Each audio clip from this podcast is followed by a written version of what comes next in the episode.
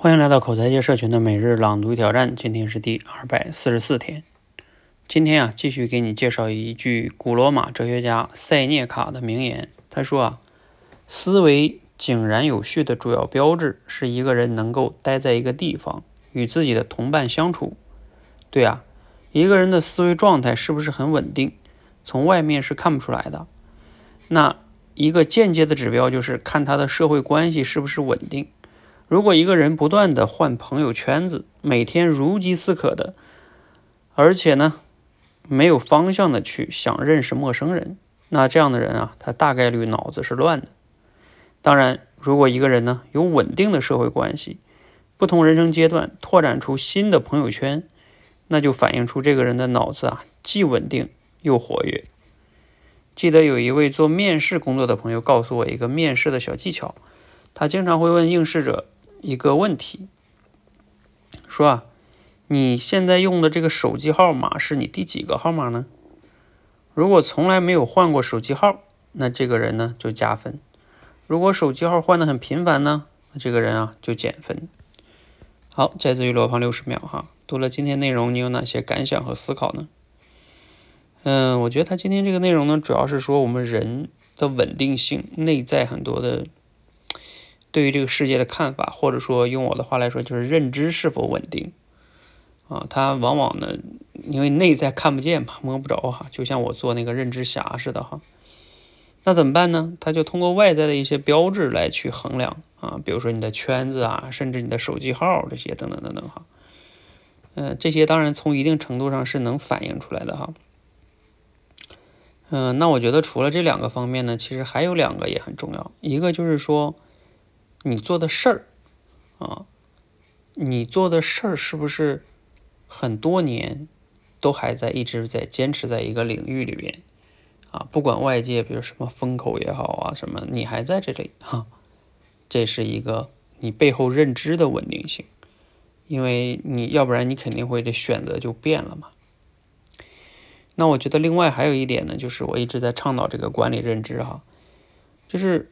我们这种认知，因为它看不见摸不着嘛，那你把它写出来啊，你你写出来之后啊，它就变得客体化了啊，甚至你再过一段时间，你去回头再看你之前一年、五年，甚至更早之前十年之前写的东西，你是否之前觉得那些写的有叫什么呢？很幼稚，呃，或者是觉得还是写的还还是很认同？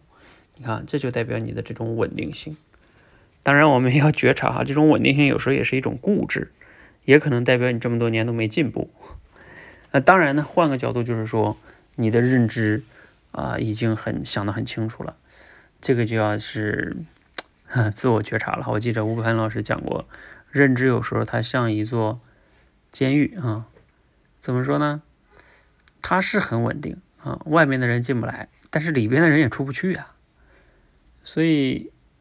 嗯，就是我们这个其实很矛盾啊，就是对于我们自己的认知，就像你看后来罗胖不也说嘛，这个人既稳定又活跃，就是我们不能太稳定，太稳定呢，他新东西都进不来，那就变得固执了。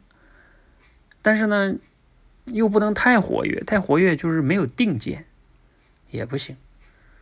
嗯，所以这个高手啊，就要在把握。呵呵这个动态哈，要动态的平衡，或者说叫一些更重要的、更底层的要比较稳定，然后对于某些新的认知，那需要更新啊，这样的话可能会更好一些啊。好吧，这个话题也挺晚的了，现在已经晚上十一点二十了，我们就先简单聊到这儿。啊，欢迎和我们一起每日朗读挑战哈。其实我今天晚上在我们多一班做直播的时候，还跟学员反复的讲哈。就是这个输入输出啊，大家一定要持续来做，嗯，这样的话你才能养成这种习惯，甚至你要享受这个过程。我还建议大家去做语音日记，也是一样的。就不管自己先说的好不好，你先能把自己的想法流畅的表达出来，这个对很多人来说已经非常重要了。而且你多说，它就会让你的表达能力增强，包括语言的抓取能力、组织能力哈。嗯，很多的人就是说的太少啊。那不是你输入的太少，是你输出的说的太少。好，先聊到这里哈，明天再见，谢谢。